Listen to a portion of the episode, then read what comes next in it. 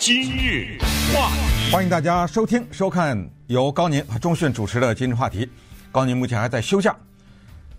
一八二九年，美国著名的黑人政治活动家以及报纸的编辑 John Mitchell 去世。他生前呢是生活在美国弗吉尼亚州的 Richmond，中文翻译李士满。这个就是美国南北战争期间，美国南方首都，他活跃在这个地方，积极的从事着废除奴隶制啊，以及给黑人争取权益啊等等这样的活动当中。生前呢，他说过这么一句话，他说，在我们李士满树立着一个在南北战争期间领导邦联军队的将军的雕像。这个将军的名字叫李将军 Robert E. Lee。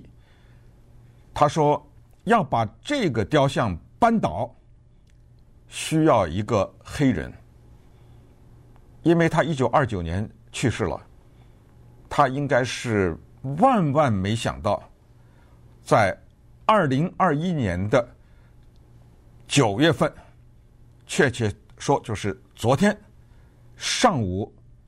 十点四十五分，这个矗立在李士满大街上一百三十一年的雕像，因为一个叫乔治·弗洛伊德的黑人被扳倒了。这个是在去年夏天，美国的民众，主要是黑人发动的所谓“黑人的命也是命”的这场运动当中，无数个各种各样的被推倒的雕像当中。意义最大的一个，也是在美国南方这个重镇还仅存的倒数第二个。这个雕像被搬走以后，在李士满这个地方就只剩下一个雕像了。那个雕像蛮有意思的，那个雕像也是南北战争期间的南方的一个将军，他的名字叫做 Ambrose Powell Hill Jr. 这个人的名气远远小于李将军，他是在战争当中阵亡的，而李将军呢是病死的。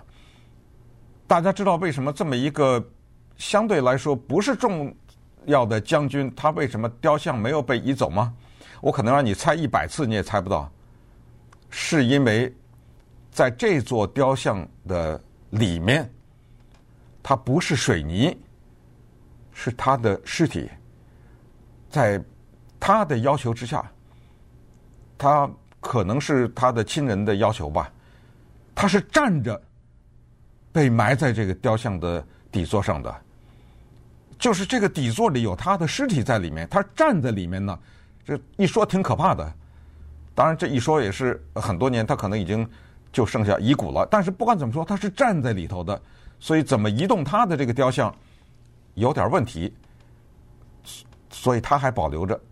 接下来就是李将军了。今天不跟大家讲黑人的命也是命这些事情。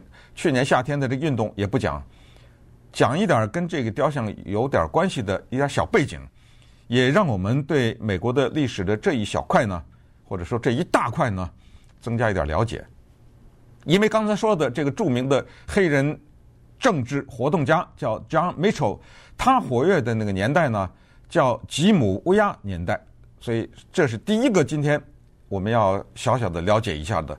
英文是 Jim Crow，Jim 人名 Crow 乌鸦放在一起就是一个姓乌鸦的叫 Jim 的人。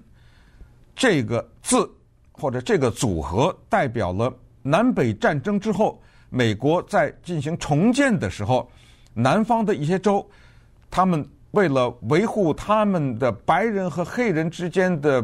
隔离做的最后的努力，而这一个吉姆乌鸦的阶段呢，将近一百年，差不多从一八七十年代到一九六十年代，都可以叫做吉姆乌鸦年代。于是我们想知道这个吉姆乌鸦年代是怎么来的？因为在英文当中，我们可以说某某一个州它是吉姆乌鸦州，就是对黑人有歧视、有隔离的州。某某城市是一个吉姆乌鸦城市，某某年代是一个吉姆乌鸦的年代，某某法律是吉姆乌鸦法，你到处都会碰到吉姆乌鸦这个词汇。那么在这里呢，非常简单的跟大家介绍一下这方面的资料，浩如烟海啊。简单讲一下，就是就是在二十世纪初的时候呢，或者是确切说是应该是中啊中下，有一个。白人演员，他是美国的一种特殊的娱乐形式，现在已经没有了，叫做 minstrel。minstrel 呢，最直接的翻译就是巡回演出，是一帮演员呢，他们到各地去演出，到了一个地方搭台子，搭了台子演出，然后拆了再往下一个地方走。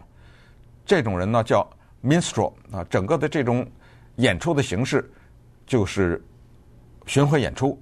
当时呢，在巡回演出的过程当中，黑人的演员是要由白人所扮演的，于是他们就把脸给涂黑了。所以有这么一个叫莱斯，就是 Rice，一个白人演员，他第一个创造了一个黑人的形象，他给自己起一个名字叫 Jim Crow，叫吉姆乌鸦。后来这个字就被挪用了。就挪用在了南方的法律。到了一八九六年的时候呢，有一个著名的诉讼，就是 Plessy vs Ferguson。这个诉讼最后被美国当时的最高法院裁决。你听的，一八九六年，这都内战已经过去多少年了，对不对？一八六零年内战就结束了，所以啊，一八六五就结束了，所以这都过去了三十年了。这就是南方人呢最后的努力，在最高法院那里获得了成功。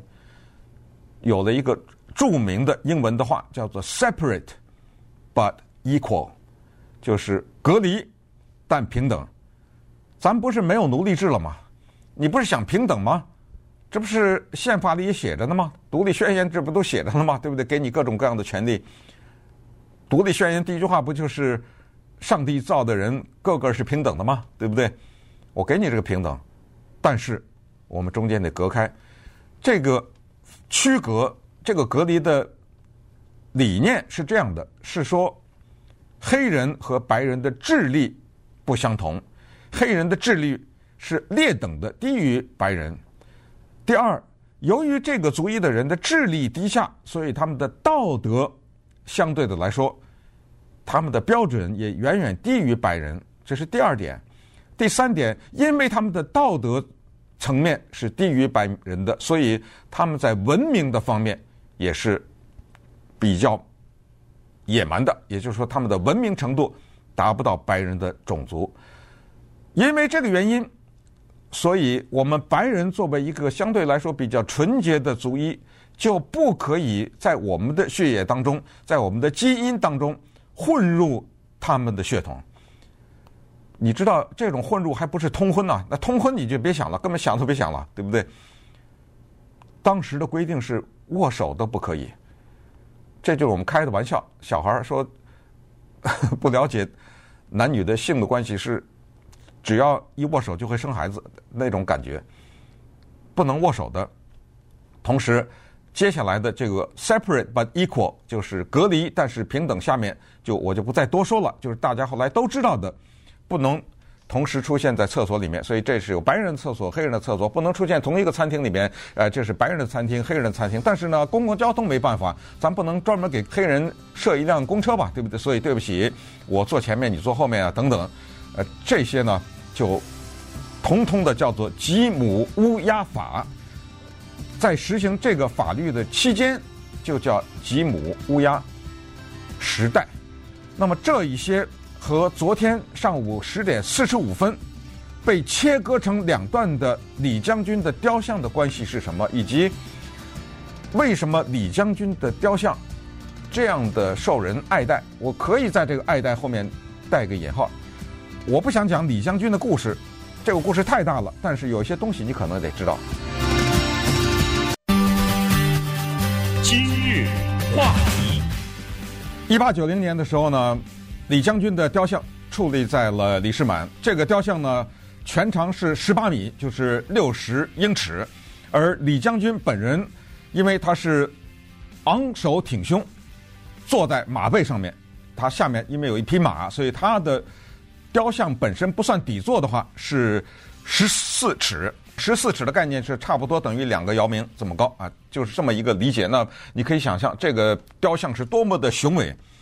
昨天呢，他在这站了一百三十一年以后，在不到一小时的时间里，他的身体被从中间切割，因为中间是骑在马上的嘛，对不对？切割开来以后就被移走了。移走的时候，当时天落大雨，也可能有人会理解为这叫天公落泪。今天我讲这个话题。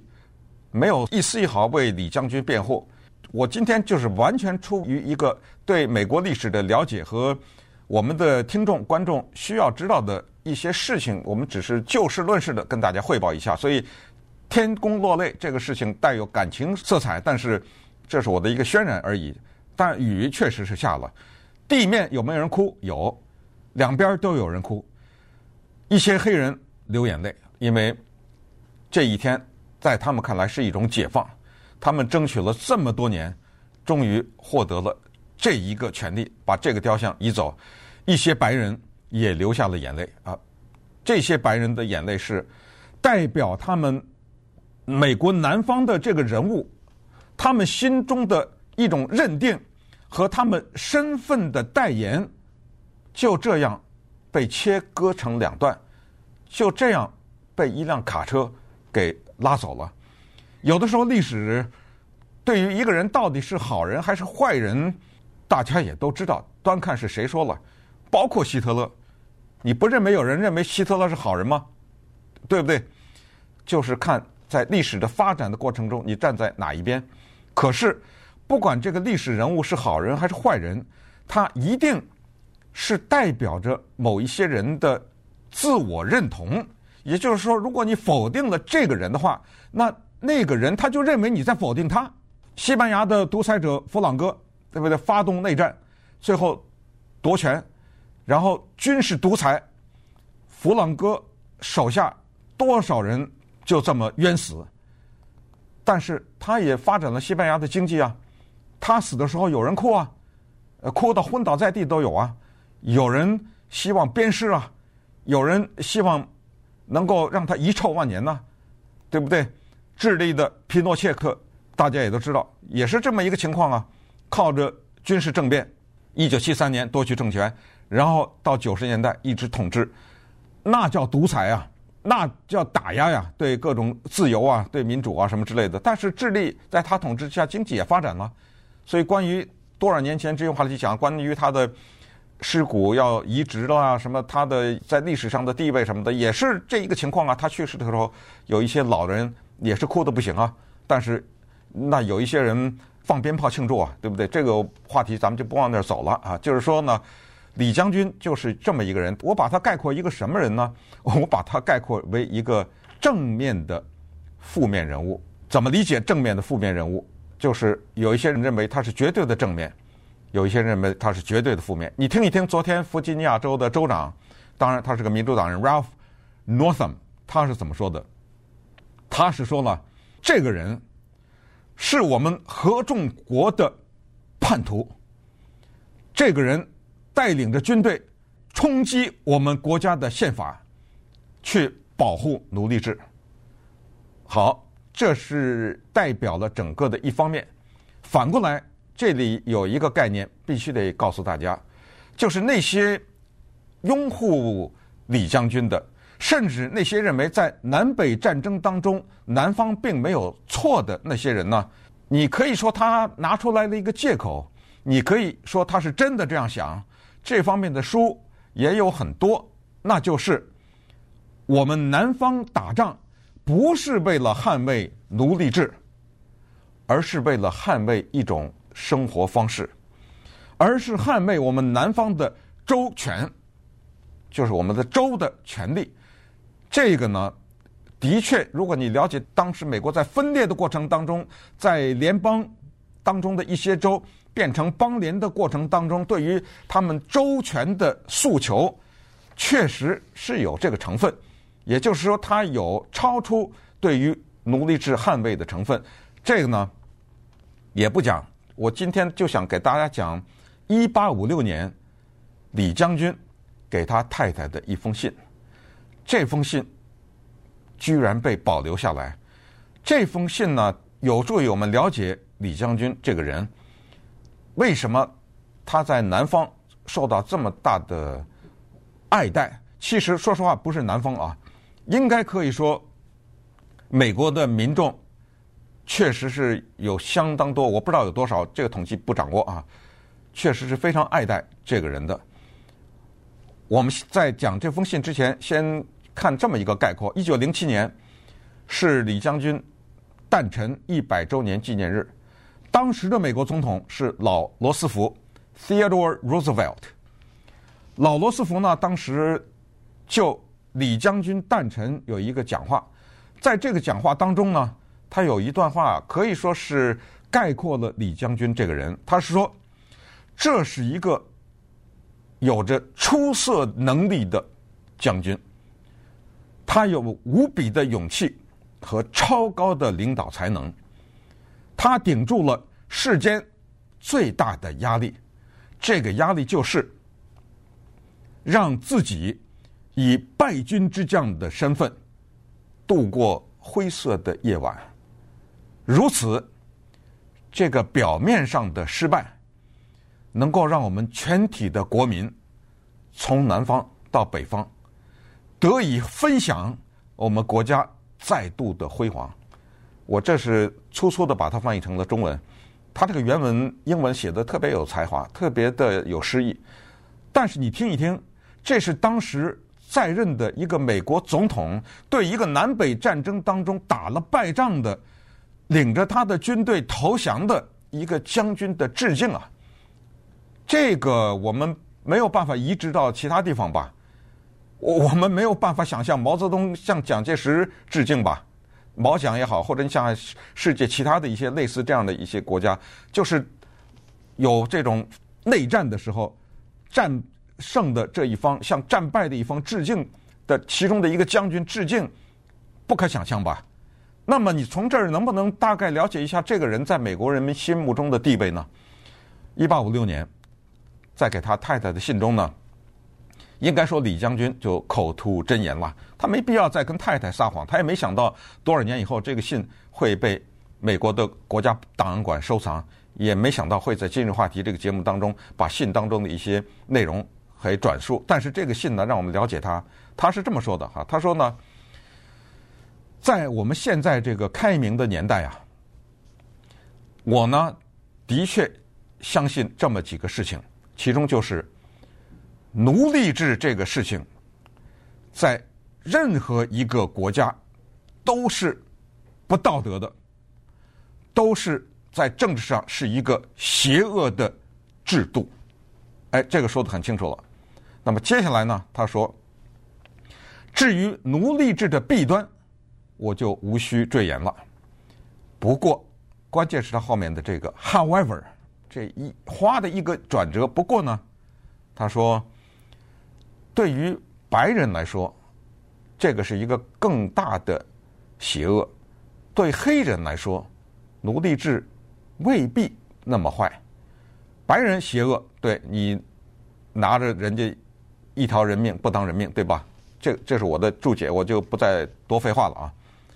接着来，他是这么说的：他说，对于黑人来说呢，我是充满了同情，但是呢。他们生活在我们国家，可应该比生活在非洲要好多了。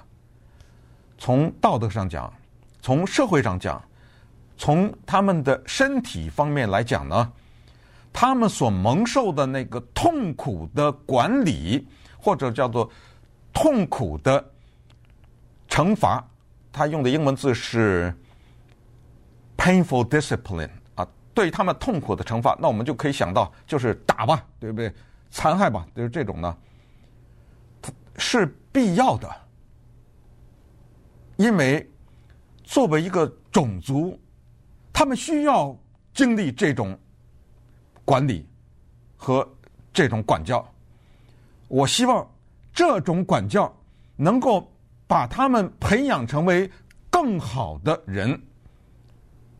说难听点，他们欠这个东西，对吧？至于他们需要被我们这么打、这么管多长时间呢？我不知道，只有仁慈的上帝才知道。慢慢体会吧。一个黑人听到他的这番描述，又会怎么想他呢？对不对？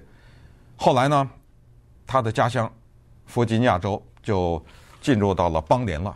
当他听入听到他的家乡进入到邦联的时候，因为他本来是林肯下面的一个将军，他立刻辞去了他服役三十二年的美国陆军委员会，跑到美国的南方带领军队去打仗去了。那么现在他的雕像被移走呢，现在不知道放在哪里，所以，嗯，有一些讨论，但是最后呢都没有定论，所以暂时就放在一个不被人知的储藏地，因为生怕接下来会闹什么事。但是不管怎么说呢，他的雕像昨天从李世满的移走，在美国的历史上应该是一个小小的具有里程碑的、具有象征意义的一个事情。那么刚才说过，是因为一个黑人，所以。历史就产生了这么一个惊奇的呼应。那从当年一个黑人说要靠一个黑人移走他雕像，到最后真的是靠了一个黑人叫弗洛伊德呢移走他雕像，这个也是历史当中的非常奇怪的东西。也就是说，如果大家可以想，那一个叫弗洛伊德的黑人没有被警察用膝盖压死，李将军的雕像会不会还站在那儿呢？会不会站的时间再久一点呢？这个大家慢慢想吧。